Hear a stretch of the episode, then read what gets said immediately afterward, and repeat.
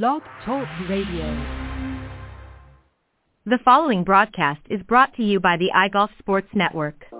The Women of Golf show is sponsored by the iGolf Sports Network and Golf Tips Magazine. iGolf Sports is a live stream broadcast and media production company providing quality programming designed to attract the golfing enthusiast. And Golf Tips, the game's most in-depth instruction magazine, with insightful reviews on the latest equipment, tips from top teaching professionals, helping you improve your game from tee to green.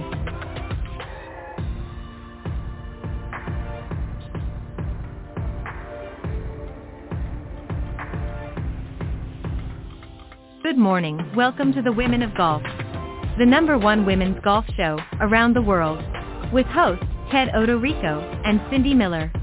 Join them as they interview some of the best players from the Epson, LPGA, and Legends Tour, and so many others, helping to elevate women's golf. So without further ado, here are your hosts, Ted and Cindy. All right, good morning, everybody, and once again, welcome to the Women of Golf Show. I'm Ted Odorico, and right alongside, of course, each and every week uh, is none other than uh, LPGA professional and Legends Tour player Cindy Miller, and we are your hosts here on the Women of Golf. Good morning, Cindy. How are you? I'm doing great. We have snow in Buffalo. Oh, when are you gonna? When are you and Alan going to move to Florida and just give it up? Well, see, we're really busy in the dome, so it's good that it's snowing because we can go Yeah, inside. It's just it's cold That's- when you walk out the door. And I'm going to Yeah, Florida that's true. Thursday, so That's that's right. So yeah, You you're not going to be here next sweet- week. that's right. I'm going to be picking on people. I'm going to help people lower their scores in Orlando. Yep, at Orange County National. That's right. You're going to be here uh, at one of your your famous, uh, your and Alan's famous boot camps, if you will, and uh, always uh, a good time for all. So uh, enjoy, and and we'll pick you up on the other side. All right, we've got a great show for you this morning. We're going to be joined here in just a, a, a quick moment by a young lady from the Epson Tour, and then a little bit later on, we're going to be joined by Holly Hubert. She's the founder and CEO of Global Security IQ. She'll be joining us on the second half of the show. But let me introduce uh, our uh, first guest this morning. Her name is Natalie uh, uh, Srinivasan, and uh, she's a great young lady from the LPGA, or sorry, from the Epson Tour. Uh, and she claims her professional golf is something she always wanted to do since she started having uh, a competitive interest. She also received in 2020 the Annika Sorenstam Award and has been recognized as one of the top, a nation's top female collegiate golfers uh, during that time uh, adding her name to the list of past recipients, which include Alison Lee and uh, Maria Fassi. Uh, along with the honor came an exemption into the 2021 Evian Championship, which of course is one of the five LPGA Tour majors. So please, Cindy, let's welcome our very special guest this morning, Natalie Srinivasan. Good morning, my dear. Good morning. How are you guys? We're doing great. We, we're yeah, we're doing fantastic, and and thank you for uh, joining us this morning. Cindy, do you want to go first? Yeah, where are you right now? Do you guys have a couple weeks off? I'm the tour is actually in Tucson, but I'm I flew home yesterday. I actually decided to take this week off. Um this is my first full year out on the Epson tour, so I'm still trying to figure out kind of how to play consecutive weeks. So um it's all new to me still and even though I played last year was my rookie year, I wasn't able to experience that full schedule. So I'm actually at home and just, you know, just learning learning just kind of how to play and and kind of get through travel and and things like that. So I'm taking this week off and then I'll be back in 3 weeks.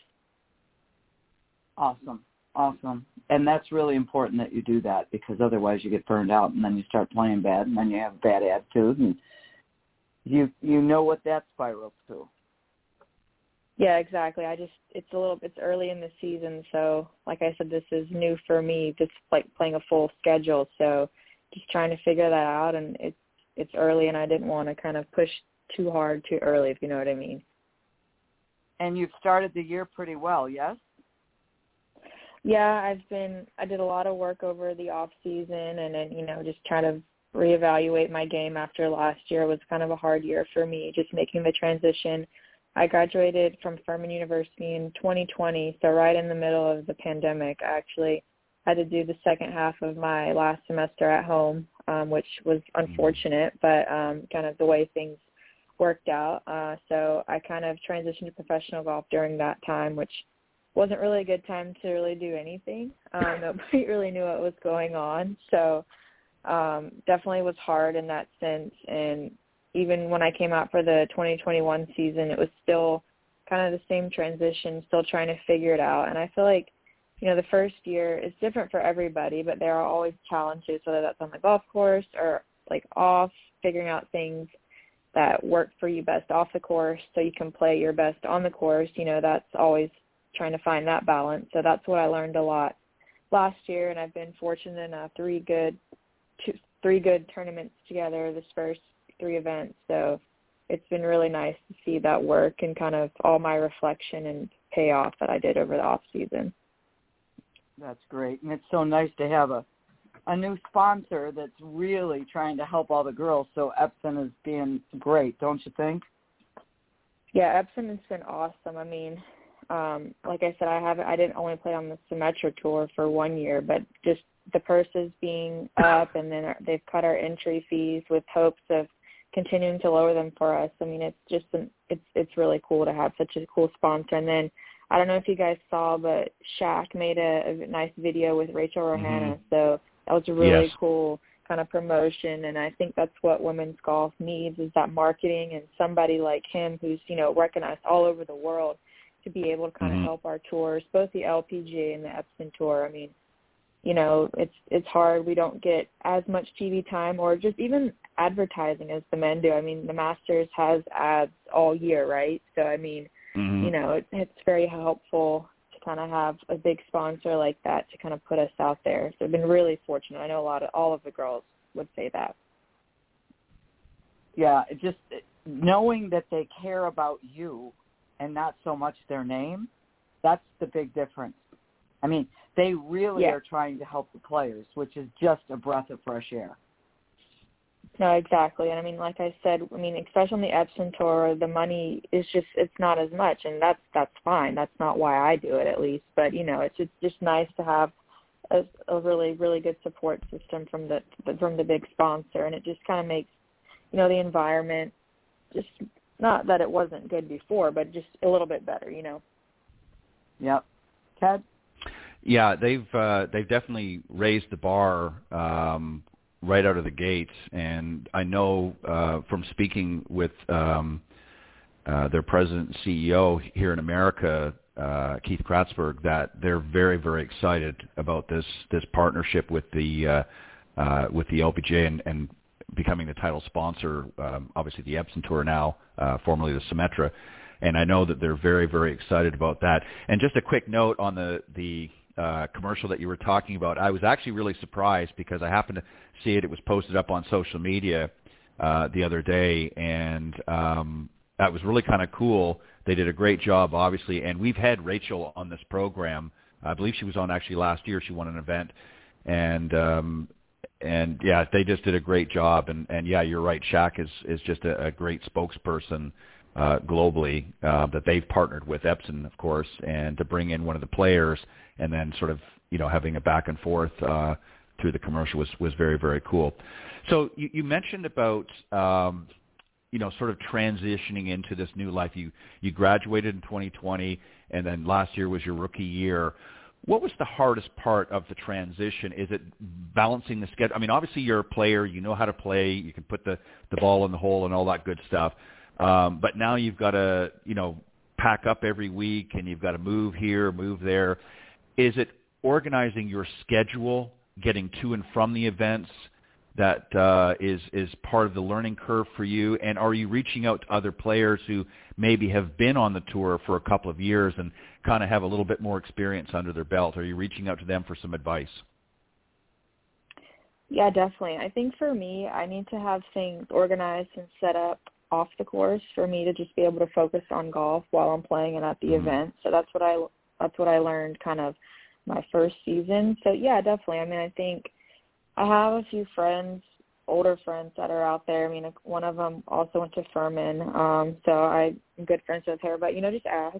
I mean, they're there to help. I mean, most. I mean, you know, just gotta ask and they'll be honest with you, but you just have to figure out what works for you. I mean, just why you got to try things. I mean, when it comes to caddies, travel, like how much time you like to give yourself if you're driving, like if you don't want to drive the whole day, if you got to plan for a stop and things like that. I mean, you know, you just you just got to try. That's the only way to figure out if it works. And sometimes you you win some there, and then you lose some, and you're like, oh, I don't want to do that again. So um, just figure, you know, you just got to try and figure it out. You can't be afraid to make changes because I mean, if it's not working, then you don't want to keep doing the same thing. So whatever that is, if that's on the golf course or off, you know, you just kind of have to be not be scared to make a change and just try something different. I think that's what I learned, you know, not just doing the same thing and hoping for a different result. I mean, that's kind of what they call right. insanity, right? You know, just repeating right. the same thing over and over again. But, you know, I mean, like I said, I think it's just not being afraid to ask for help. I guess it's not, you know, everybody's out there trying to figure it out and do the same thing. We're all working towards the same goal. So, you know, I mean, there are people you're closer with. So if they've done it a few times and they've been successful, I don't think it's there's anything wrong with asking them, you know, what works for you. Right, exactly. And again, everybody's going to be different. And see, that was my problem. I, I was down the insanity route when I was growing up. So you're way ahead of the curve. Um, and Cindy, Cindy can attest to that. Um, so let me ask you, I want to go on to um, a little bit about this past week's event, of course, was the IOA Championship. Um, and you, you finished very, very well. You tied for, for fifth spot. Um, how do you feel overall? And I want to get into some specifics here in your final round in a moment. But um, how do you feel overall that you played? You said you, you feel pretty good about how you played the first three events starting out the season. At um, talk about this specific because I didn't get a chance to look at the uh, the other uh, uh, earlier events to see how you did. But how do you feel about the IOA? How did you feel you played overall? Were you pretty solid? Were you confident with your game? Was there areas that kind of fell short from time to time that uh, you need to tune up a little bit? Give us an overview. Yeah, I mean, I obviously I had a T five this week, so my finish was very well. Um, it's the best finish I've had all year. I finished T ten at the first one in Florida, and then T twelve in Arizona. So those were 2 mm-hmm. good as well. But I guess specifically to IOA, I mean, obviously, like I'm feeling pretty good with my swing. You know, I've done a lot of not really. I haven't really changed anything. I've just kind of improved and made it more consistent. Um, and that also has been part of it in the gym um, just like strengthening certain areas of my body that maybe kind of not fail, but just get a little tired during a stretch and cause certain, you know, kind of technique flaws or habits that may cause specific shots that cost me. Um, that's what I learned last year towards the end of the season. My body just kind of got a little tired. Um, so, mm-hmm. you know, I wasn't really moving through the ball as well. Maybe lost a little bit of speed just because I wasn't, I just didn't have – kind of not the strength, but you know, it's just a little just not kind of where I needed to be in that sense. So that's been very helpful. Um, I've worked a lot on putting. I know putting's a story for everybody, right? Everybody can always do better at putting, but you know, just more kind of goal focused drills. I've done a lot of work with like gates and start lines. For me, that's kind of like a key point with my putting. If I can get it started on the right line, and consistently, then I can adjust my speed based on that. So that I, I thought I putted very well this past week. Um, I gave myself a lot of opportunities. Obviously, I feel like I could have made more, but you know that's just I feel like anyone can say that. Um, but I guess if I had to say, you know, I mean, my driver's always been, you know, if I'm hitting my driver well, it's it's good. But I think probably what happened, you mentioned to me earlier about I think I had a I actually doubled number 14. I hit it in mm-hmm. the hazard.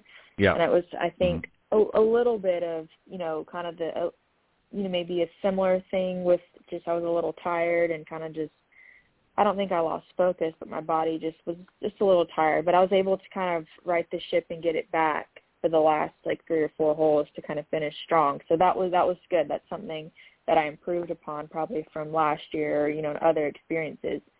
But I think I'm always continuing working on my putting. I mean, I feel like I had a lot of opportunities out there that I didn't make. While I did make a lot, but um, just continuing that work and then just keep working in the gym just to get my body stronger and just being able to repeat the motion more times. You know, so I, you know, if mm-hmm. I'm playing three or four weeks in a row, when I get to the the last event, the last round, you know, coming down the stretch, that I don't feel that, and that's why I'm taking a break this week because I felt that and I'm like, well, let me just kind of ease into that and, and just learn how my body reacts and, you know, just so I, I had a lot of learning this week and like I said, I'm pleased with my game where it is now and at the end of the day I just want to get better and see how good I can get. That's what I love so much about golf is there's always something I can improve on. Whether I mean, if I shot 59, I would probably go work on something after. You know, I mean, honestly, it's just mm-hmm.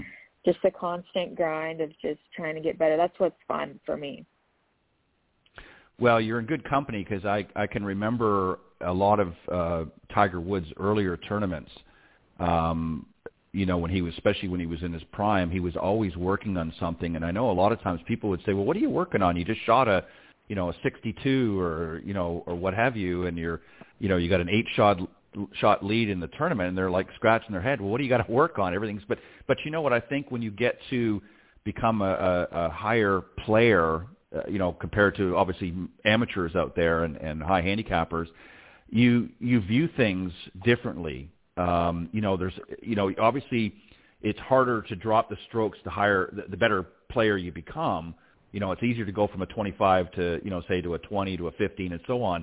Once you start getting up to that high level, it, you know, the strokes are, are fewer, so you got to really search for them. Um, and you, find, you, it's more of a fine tuning, I think, of your game. Would you agree?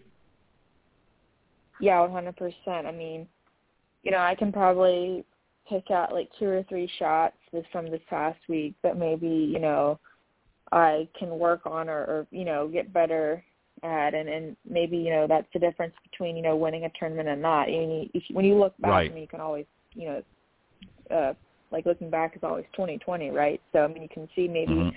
certain decision or something you made, maybe like oh man, but you know that's what is so interesting because the better you get, like you said, it's just more really I would agree the fine tuning and it, that's what's fun because with all the technology we have now in golf and the resources and it's pretty fun kind of what you're able to do and how specific you can be. I mean, that's what's fun about practice. And then when you go play, you just use your instincts and you become an athlete and you compete. But um and then afterwards you kind of regroup and then get back to the more technical and, and numbers and whatnot. So it's that's what's fun to, with to me about it. Yeah, and you know, uh, just going back to your third, uh, your final round there, you know, as I said, you were very, very steady through the front nine, and again coming in until you hit 14 you had one little blip in your round uh you know followed up by a couple of pars and then you end out with two birdies. I mean that's a pretty i mean if, if you only carton one bogey and uh you got some uh, you know four birdies and a lot of pars in there that's a pretty decent round. I mean i think just about any uh amateur golfer tuning into the broadcast out there is is thinking to themselves man i wish i had that game. Um you know so uh, you know what I'm talking about. I mean, they they look at it and they say, "Gosh, I could, you know, if I could even have, you know, one of those birdies or two of those birdies, I'd be happy with that." So I want to go back to 2020 because you mentioned you graduated from Furman and um, all of a sudden you received the Annika Awards. Um, that had to have been a, a, a very special time for you. Give us a, your thoughts, if you wouldn't mind, on when you heard that you were going to be receiving that award? Because Annika obviously is uh, a world-renowned uh, player herself, and and uh, everybody knows who she is in women's golf. Um, how did you feel when you heard you were receiving that award? Yeah, so like a couple weeks before I heard, I actually found out that I won the Ping the Division One National Player of the Year. So that when I heard that first, it was like I never expect like I honestly never expected that. I mean, like I said, I just try to get better and you know see where that takes me. But um, in regards to the Annika Award, I remember my so my coach at Furman, who is still my golf coach, I work with him. Um, so we're we're pretty close, but he knows I don't answer my phone like spam calls. And so he, he told me like a day before he was like a number's going to be calling you at eleven o'clock. You just don't like you need to answer it. And I was like, okay, like this is kind of weird. So I kind of knew then uh, when he told me that I was like, okay, something because I know the voting had closed and all that. And so I, at that time I was like suspecting. I'm like, you know, like didn't want to assume, but I kind of had an idea. And then right. that day, the next day, Anna, it was Annika who called me at that time from that number, and you know, she was like answered the phone like, hey, this is Annika, and I'm just like, I'm like, make sure you can say words, like talk. Don't just stand there, sit there, and not say anything. Because I was just like, I mean, you dream about that, and you know, like obviously Maria, Leona, Bronte, and Alison, the players who won it before me, and now Rachel Heck, who is after me. But like, everybody's just been such an amazing person, an amazing golfer, and just honestly like people you just really want to look up to. And so for me, like I never dreamed in a million years, like honestly, that I would win that award, let alone even be like on a watch list or you know the things they do for that. So, um, my brother was actually with me in my car when she called, so we got to share that moment together. Um, but yeah, I mean, you know, it's just such an awesome th- time for my family and for our for our program at Furman. I mean, we have on the men's side Brad Faxon won the Haskins Award and then myself winning the Annika Award. So I think I want to say we're only three programs. I think UCLA, Stanford, and us. I think are the only three programs to have won both. So that's pretty special. And you know, just mm-hmm. to be kind of part of that community now, I mean, you know, it's it's just really cool, and I'm so grateful to have been able to kind of things have have things line up for me to to win that, and you know, just like I said, I, I worked really hard in college, and I know a lot of people do, but it was just it was really right. nice to kind of have that kind of pay off for me. Well, and it's probably um good that your coach gave you the heads up. Uh, you know, given how you react to spam calls, uh, you, you know, you might have just thought, yeah, right, Annika, sure, sure, that's who you are, and you might have just hung up on her and, uh, you know, thinking it was a spam call or something like that. So it's a good thing he gave you the heads up that uh, something would be coming uh, your way. Um, Cindy, go ahead. What's your favorite thing, professional golfer? Oh, that's a tough question. Um, well, I don't know. Like I said, I just really like getting better, and self improvement is something that I'm really big into. Whether that's on the golf course for me, off the golf course, and I just always try to be the best I can be. So, you know, I have a really cool group of friends because I still practice at Furman. Um, I don't live very far from campus, so um, I still have my group of friends there, and it's really nice just to still be in that community. And I've just really I really love, like I said, I just really love getting better. It's such a huge part of my life, and you know, it's just really fun to be able to travel around. And even when it gets tough, I mean, I I'd rather be doing that and and still trying to work at my game than, you know, at this point in my life, it's just something that it's just it's really still really fun for me, and I just hope it continues to be that way. That's awesome. Awesome, awesome. Not that many. Yeah. Well, you know what? I, I think you have that attitude, and you're willing to look in the mirror and see what, you know, what do I really need to work on to help me get better. One shot around over a career is millions of dollars, you know. And it's yeah, kind of like you're looking I mean, for the one yeah. shot, which is great. Yeah. I mean, that's how I've always approached it. That's how my dad kind of taught me when I was younger. I mean, he kind of got me started in the game, but always get better. I mean, there's always something you can be better at, and whether it's your attitude or it can be something totally not related to golf, how you handle something off the course that may cause you, you know, to react a certain way while you're playing or whatever, anything. And you know, it's just as I've gotten older, that's just something that's really um stuck with me and you know, it's just what's like I said earlier, that's what's fun is I can just try to be better and it's cool to see how good you can get. Yes, it is. Yes, it is. So what are you going to do for fun these three weeks you've got off? Um, obviously, I'm going to, for fun, I mean, but I'm going to work with my coach and do some stuff. And then um, I'm actually going tomorrow to watch one of my teammates play at the Augusta National Women's Amateur. So I'm, I kind of Hmm. surprised mm. her and told her that I'm coming back. I told her the other day, and so she happened to have an extra ticket, so I'll go support her tomorrow. She was a freshman my senior year, so and we're from the same town, so I've known her since she was like ten. So we've just kind of grown up playing together.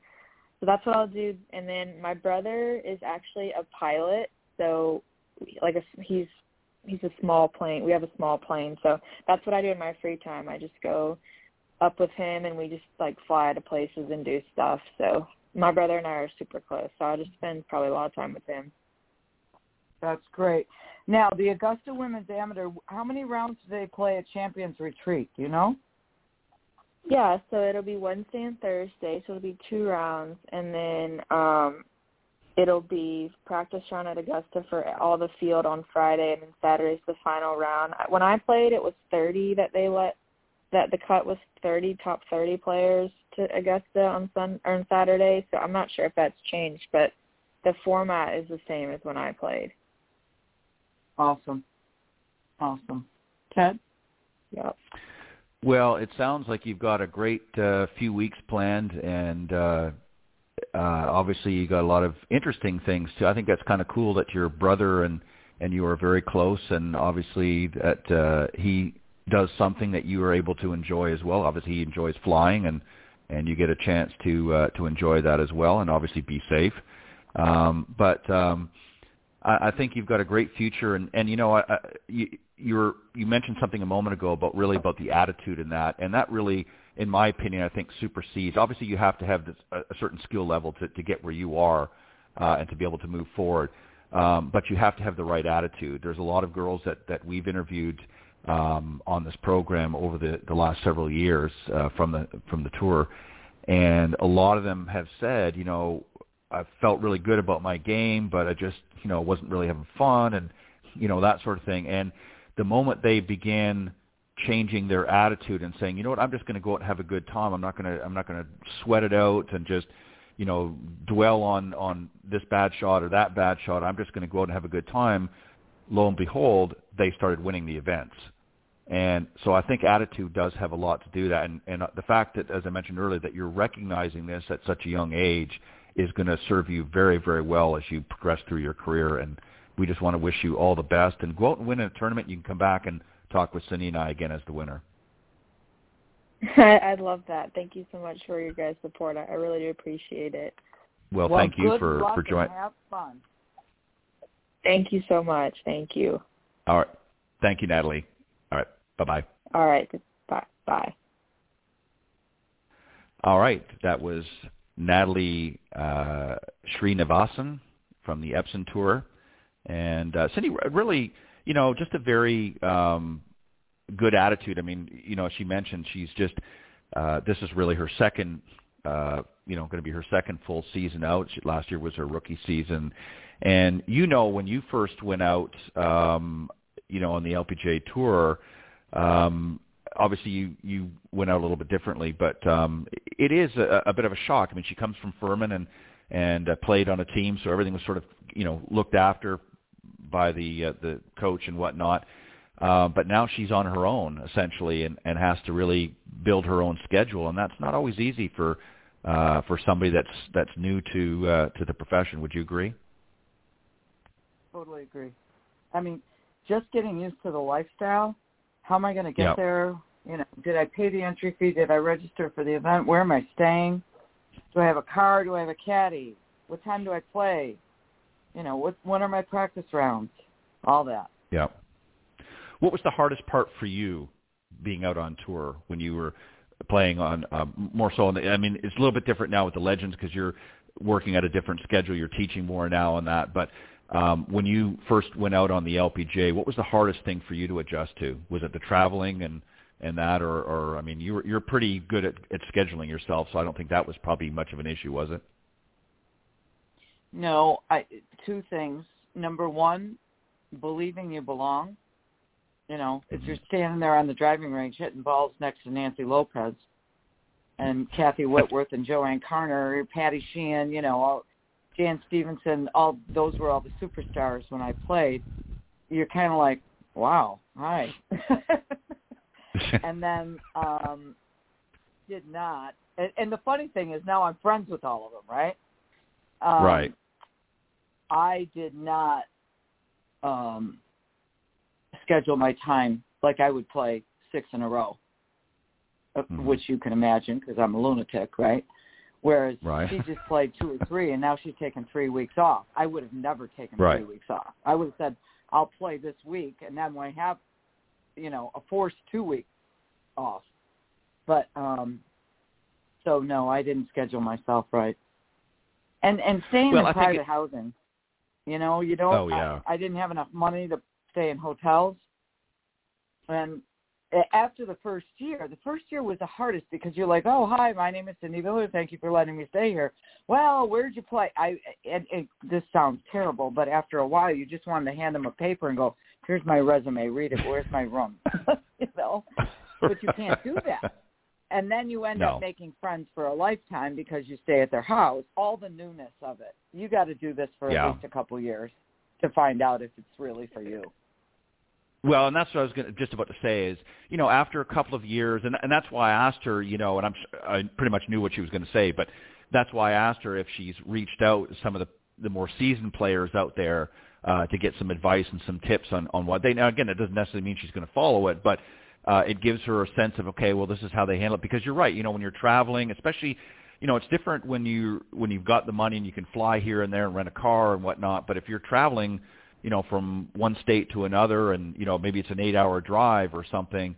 Um, you got to adjust your time and and and work things out so that you're not, you know, schlepping out in the golf course, you know, in your first round with with, you know, bug eyes because you haven't slept, um, you know, the night Right. before because you didn't get in until late. So, yeah, go ahead. and our our student i don't know if we've had chelsea on the show before. We might have. Chelsea d'antonio um from buffalo. Yes. so she's got a small conditional status on the epson tour. And she's leaving friday to drive to texas to play on the west coast mini tour. And she played in a, one event in florida. And she shot 73 her first round i said to her good job. And she goes, you have no idea. I thought I was going to pass out and throw up on the first tee, right? Because it was their first tournament. And Right. so her brother's flying to Florida to drive with her to Texas because he's got Easter vacation for school, and he's Right. going to caddy for her for two events. So I think after she's played a couple times, maybe I'll get her to be on the show and just tell you know Yep. what's this life really like? Because Yeah. you're like a, a circus person going from town to town. yeah, the circus is coming to town. Yeah, we'll have to ask her how she managed to keep it down on that first tee. Yeah, let's do that. Let, let's do that. Let's let her get a couple of events under her belt and then go ahead and, and book her for the show.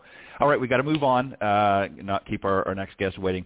Uh, our next guest is uh, Holly uh, Hubert. Uh, she is the founder uh, and CEO of Global Security IQ. Uh, she's a retired FBI agent with uh, 25 plus years of experience. Uh, their organization is a collaboration of active and retired law enforcement officials and private sector IT engineers who are highly skilled in cybersecurity, intelligence, and cyber education. Uh, all cybersecurity professionals at Global Security IQ have been uh, industry uh, have industry-leading credentials. Uh, her team is combined has uh, more than 100 years of experience in law enforcement, cyber education, uh, cyber crime, and IT experience. And through Global Security IQ, they uh, continue to serve and protect their community. So, Cindy, let's welcome our uh, second special guest this morning, Holly Hubert. Good morning, dear. Good morning. How are you? We're doing great. Thanks for joining us. My pleasure. That was a nice introduction. Thank you. You're Yeah. welcome. So Ted, And wh- yeah, w- I've known. Go ahead. Oh, You're just gonna- have to tell you, I've known Holly forever. Um, and she's she's taking lessons and she wasn't just an FBI agent. She ran the Buffalo office and she was tapped by uh well you can tell us. Who who called you and said come to Washington? Well, one of one of uh, Director Mueller's direct reports, Director Mueller, uh, we never had a leadership uh, development program in the FBI. The FBI always kind of got by on its good hiring practices for a hundred years. And uh, so he's former military and wanted the FBI to have a leadership development program. So I was very blessed to be called upon to go back to headquarters and help stand that up. It was really, really something. So she helped train all FBI agents in the country how to be better leaders. Isn't that cool? That's that is awesome. Um, and just to to preface this um, morning, whatever Cindy may have told you about me, I don't want to be investigated. So take me off your radar. I don't want. I'm, I'm really a nice guy. Don't listen.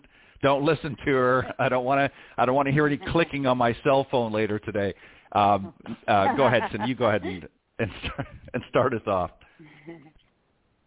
So when I told Ted you were going to be on the show, he said, "Well, does she even play golf?"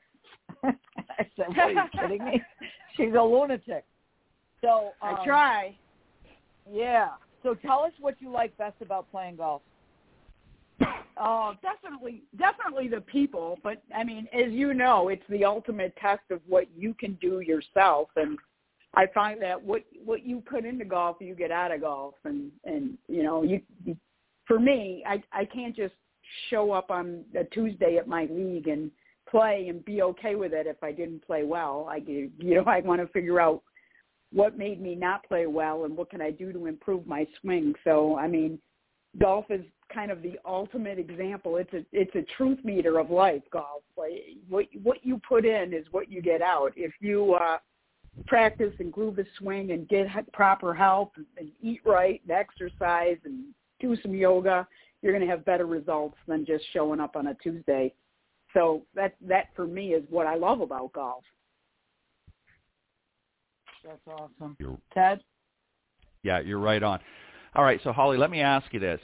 Um, you know, it's often said that that golf and life mimic one another. There's so many lessons that you can learn. So I want you to think about your job, um, not just what you do now, but what you've done in the past as, a, as a, an FBI agent and that. Obviously, you have to be very uh, meticulous in your work and that. And also in the golf course, you've got to be a, a little bit meticulous. You've got a, the thought process. What has your um, regular job taught you uh, that has helped you out in the golf course and vice versa? Has anything that you've done out in the golf course transitioned into your uh, regular job, if you will, that you've been able to pull? So in other words, what experiences from both has helped one another? Wow, that's a that's a really good question. I, I think focus comes to mind as you mm-hmm. were asking the question. I think you know in the, in the FBI it's a it's a serious job. It's a dangerous job as you as you know. Mm-hmm but it's yep. it's serious and and you know in in the example of let's say a missing missing child if you are working uh, a crime against the child uh, type of case it calls for ultimate focus and there's no mm-hmm. room for distractions or stuff I didn't get done or this or that or my grocery list going through my head I got to do this later I got to do that later it's focus and I mm-hmm. I find that on the golf course too like you know you know, the, the word serious at, at golf. Some people are more serious than others, and serious means different things at different times. Like I like to have fun on the course, but it's a heck of a sure. lot more fun when I'm playing well. So, you know, I try to bring that focus to the golf course for sure, and uh, not overly think, but definitely don't let I don't let distractions come into my when it's my turn for my shot. I'm ready to go. Mm-hmm. I'm not you know, jerking around and, you know, I'm, I'm definitely ready going through my pre-shot routine in my head and take the shot. You know, all the things that you have to think about, your yardage and where you want to land the ball and all these other things. You know, that, that focus I think carried from the FBI and definitely, definitely is something that, that helps me. And then there's a relaxing part about golf too, is that when you have such a serious job, it's great to go somewhere else and a be outside and b you're playing in some of the nicest places. Golf courses are beautiful. Even even even mm-hmm. not great golf golf courses are still beautiful. So it's good to be focused and relaxed and think about something else. So that that relaxation that golf gave to me was definitely important in my career for sure. Yeah, you've got to find balance in everything that you do. I mean, when you've got a, a serious job like you have, you've got to have some way of, of really decompressing because I can imagine and I can only imagine that some of the and I, obviously I know you can't talk about them specifically, but you know a lot of the different cases and things that you have to work are very stressful. I mean you're you know if you're especially if you're dealing with children, there's there's uh, you know serious cases going on that you're having to work. It's a very um, it can be very overwhelming and can be emotionally draining, and sometimes you have to be able to decompress. Um, golf, of course, is not always one of the best places to go because that can be stressful in itself. So you're kind of getting a double whammy there. So what has been the hardest? Uh, and, and Cindy, I want you to you know jump in because you've known Holly for a long time as well. But I'll let Holly start. What has been the most challenging part for you on the golf course? What has been the the area of your game that's given you the most trouble? I better not let Cindy answer that for me. She'd say all of it. But I, I say, I say all of it. You know, the, the the challenging part for me is consistency. When I when I first learned to play golf, I actually learned it for a case in the FBI, which is interesting, and that's where I met Cindy maybe 25 years ago when I was a, a brand new golfer Eh, you know, and so I went in spurts. I was able to golf during that time a bit, and you know, I was younger, maybe more athletic, and um, was probably had a had a more athletic, nicer swing in those years. And then, you know, life changes, and you know, professional ebbs and flows, different assignments. I traveled a lot in in recent years, and and um, had different assignments at the FBI, and I didn't golf a lot in those years in only playing a few rounds of summer. You know, we live in Buffalo, and so you know right. you really only have your your summer here. And on top of that, being so constrained with time, that caused me to lose a lot of my fluidity in my in my golfs. So here I am. I retire from the FBI five years ago and start my own company, and I think, oh, I'm going to golf now. This is great. I'm going to peel back the years, and I'm going to I'm going to golf, and I'm going to pick back where I left off. I'm going to pick up where I left off, and maybe didn't really have that success because, you know, I'm a little older now, and and uh, you know, so we're regrooving the swing, and we're working on probably a loss of distance that comes with age, and uh, mm-hmm. uh, so really we're working on all aspects of, of of my game, which which I love being dedicated to it. I love being dedicated to getting better. It's that's been really fun it's been it's been heartbreaking at times because I think some days I walk into the dome and I think like this is the day where everything's just going to be smooth, smooth like silk, and then you know I have a rough day, and so th- those are right. hard days. But you got to believe in yourself and believe in your goals. And I believe in Cindy. She's been teaching me, and uh, you know she's given me the benefit of her time and her her expertise and all that the greatness that she is and everything she learned. So I don't want to let her down either. No, I, I, I you couldn't have said it better. Um, Cindy, go ahead, chime in. I want I want to get your thoughts. Uh, is, is she telling us the the truth? Uh, is that what's really going on with her game, or have you got some inside scoop that you want to give us? Yeah, you know what I find that it's probably the um, the biggest issue is really understanding that sometimes your beliefs are wrong. And yep. you know, you believe that you should sit. You believe instead of bow over. You believe that you mm-hmm. should keep your head down, uh, which restricts your swing. You believe that you should keep your left arm straight, which also restricts your swing. So mm-hmm. I think it's getting over the belief system that's wrong and really I give people a lot of drills because I want them I want their subconscious mind to be tricked and make them focus on something that might seem crazy to them, but that will help them swing better, if you will. You know, like standing backwards. You know, your club face is square and your body's 45 degrees standing backwards. Why would I do that? Because I don't want you trying to help get through the ball, if you will. Mm-hmm. Holly, I don't know what you're doing, but you got to stop or put yourself on mute because I, it sounds like you're moving furniture. anyway, so my point being, um, I think if we get over the belief system that could be inaccurate, in my opinion, you know, mm-hmm. somebody else might say, well, no, that's not right. You got to keep your head down. You got to keep your arms straight. So, in my opinion, I believe all those are wrong. And most people come in with tight arms, which pulls the grip through, which makes the ball go to the right or you hit it fat. And if you can understand and, and implement the silly little drills you can immediately hit it clean, airborne, and straight. Would you agree, Holly? Absolutely, and, and I appreciate that. You you do come in with your like I call it like your lifetime of bad habits, and you've always told me Mhm. never listen to the committee. Those people that want to chime in and tell you to do this and do that, and now even worse is the Instagram drills and the constant information that's front of you uh, in front of you on social media.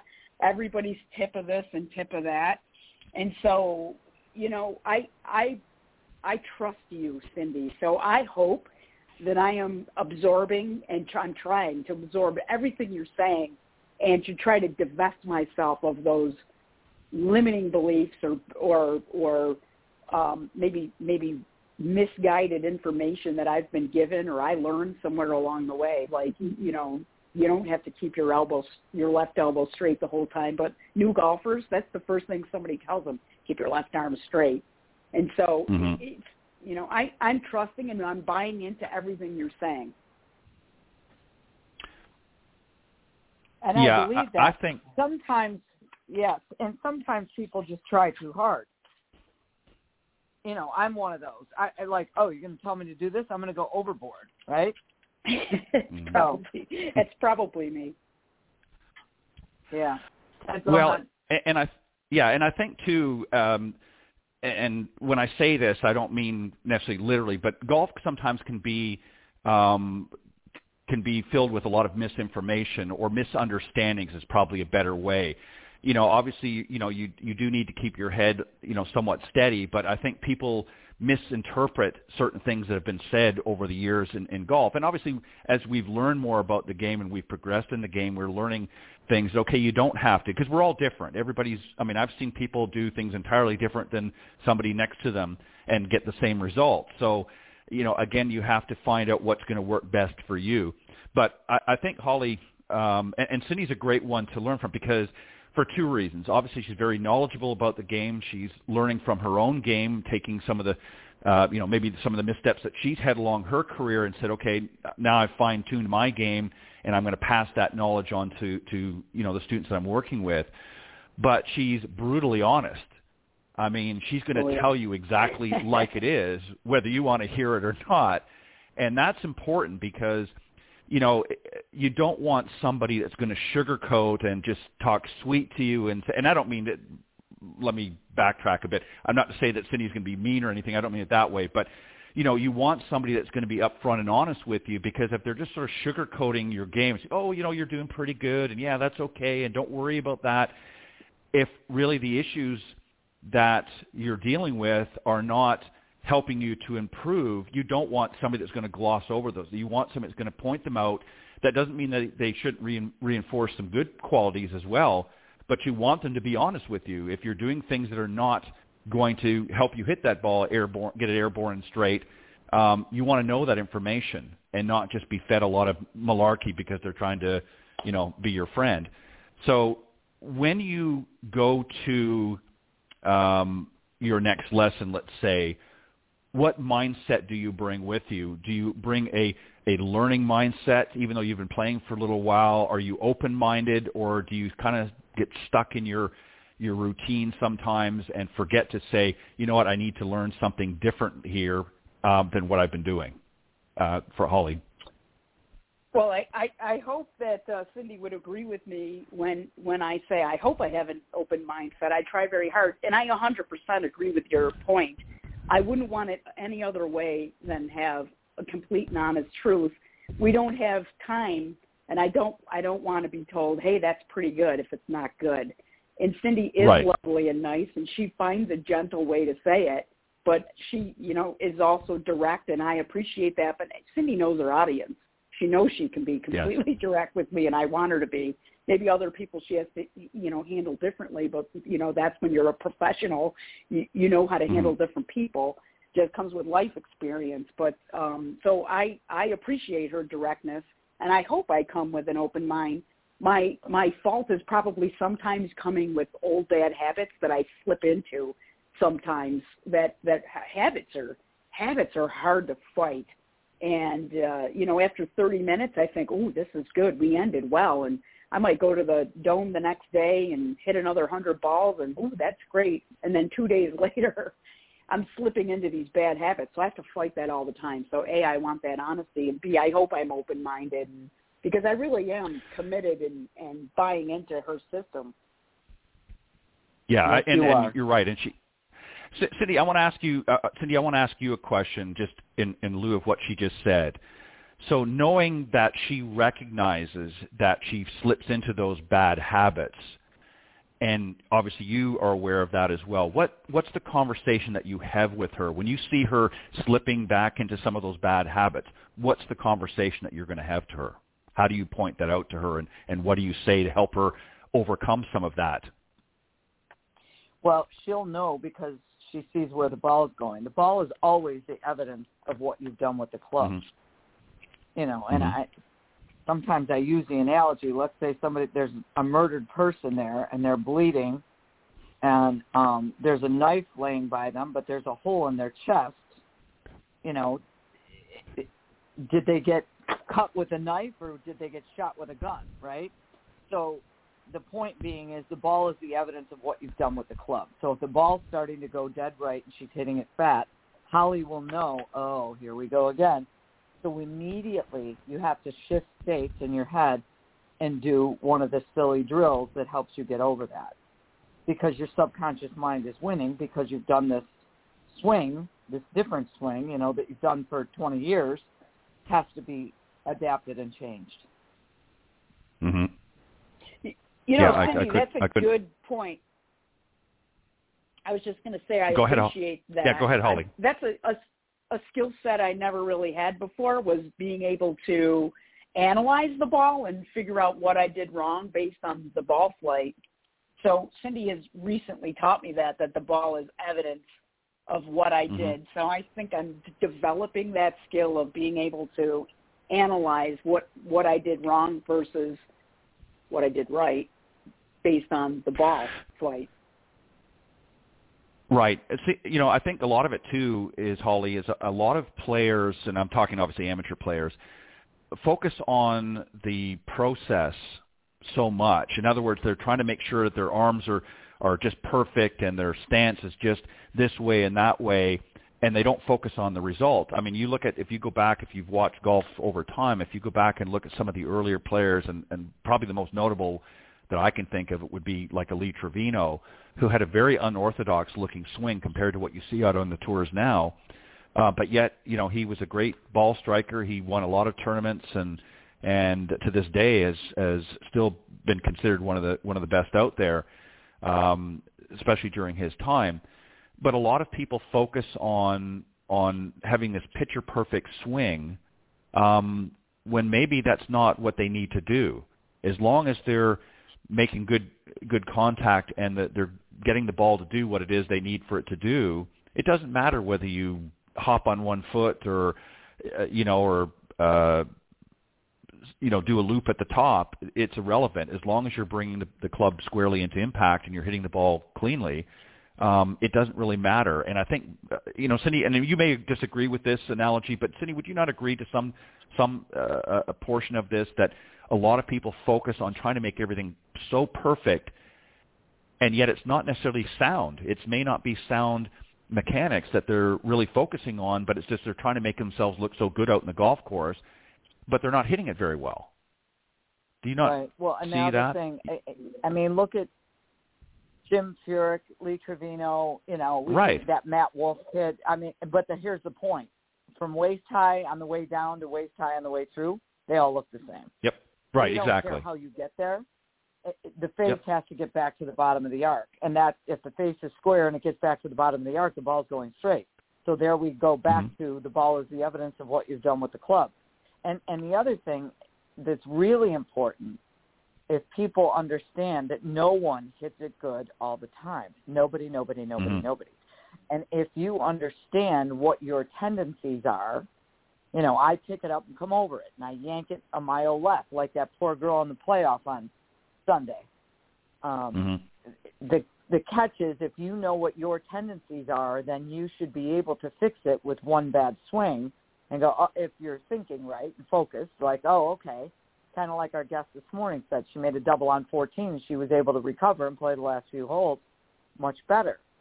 And that's, Mhm. I think, after you play for a while, which Holly has done, she's gaining the wisdom to not overreact and say, okay, wait, what was that? Now let's fix it. And and I, it's funny.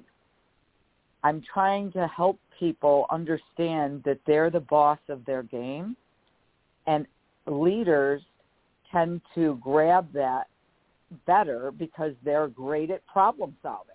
And Holly's awesome at problem. I mean, that's what she did. She's done for a living forever. So Right. be open to the fact that we're going to have problems and I'm going to arm you with the results and and the fixing of how to fix the problem. Does that mm-hmm. make sense? Holly?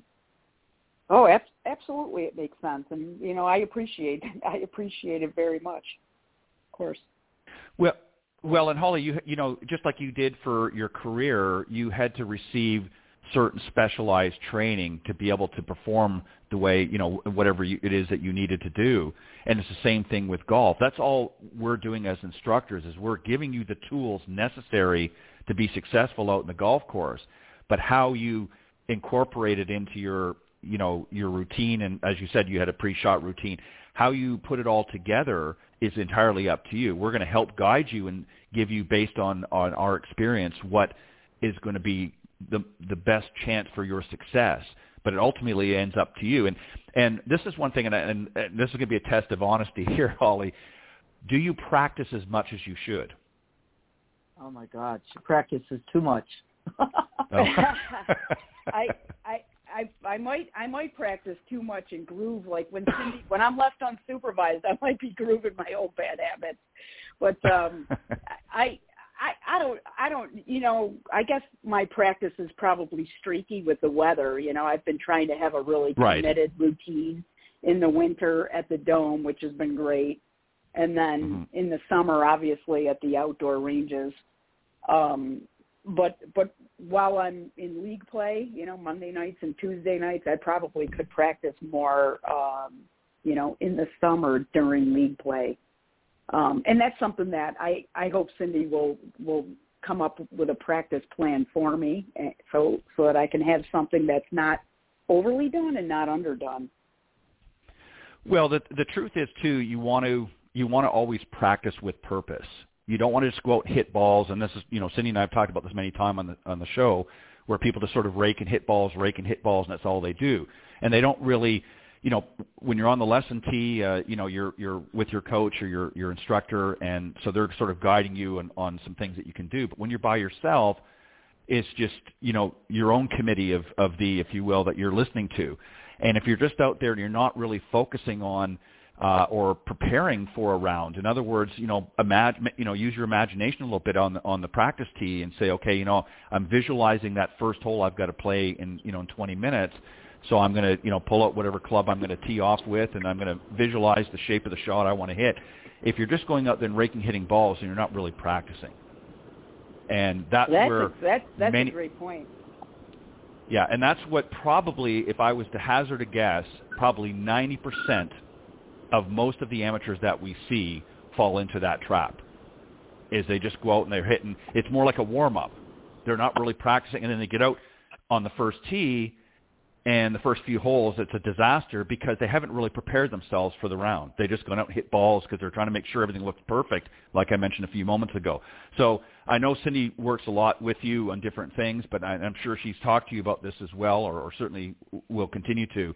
But if you're practicing with a purpose and you've got sort of a game plan about your practice, you'll be much more successful because the more you practice doesn't necessarily make you a better player because if you're not practicing with that purpose, then all you're doing is you're just raking and hitting balls and you're not really going there with a specific focus. But um, Cindy, I'm going to give you the final thought. Anything you want to uh, say before we close out and, and let our uh, our guests go?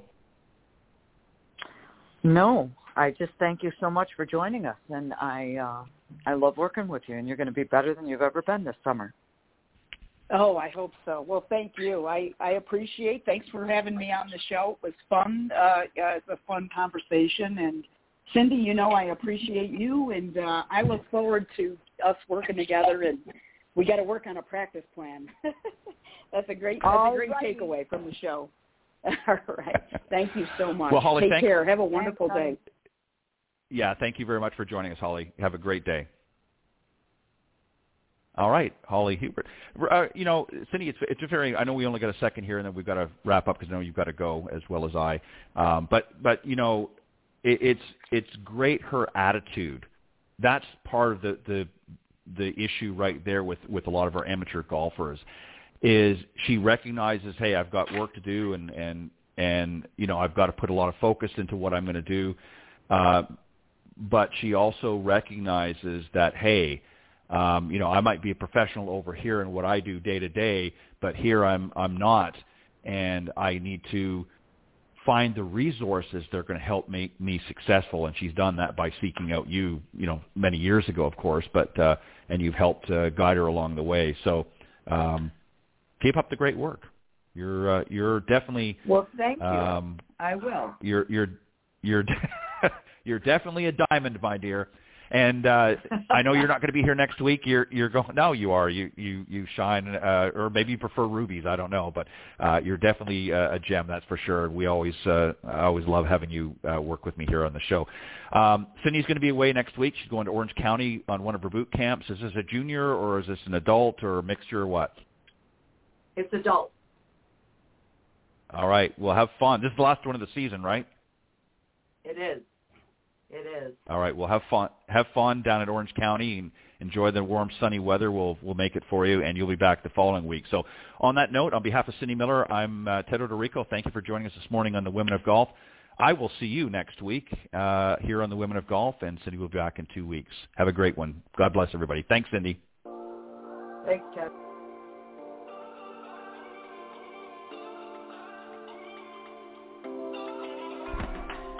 Thank you for joining us. We hope you enjoyed listening to this week's Women of Golf show. Ted and Cindy wish to thank this week's special guests. Remember to join them every Tuesday from 9 to 10 a.m. Eastern here on the iGolf Sports Network or on any of these social media platforms, iTunes, Stitcher, TuneIn, CastBox, TalkStream Live, and of course Spotify. To get updates on the show, you can follow the Women of Golf's Facebook page at www.facebook.com forward slash Women of Golf. This has been a production of the iGolf Sports Network.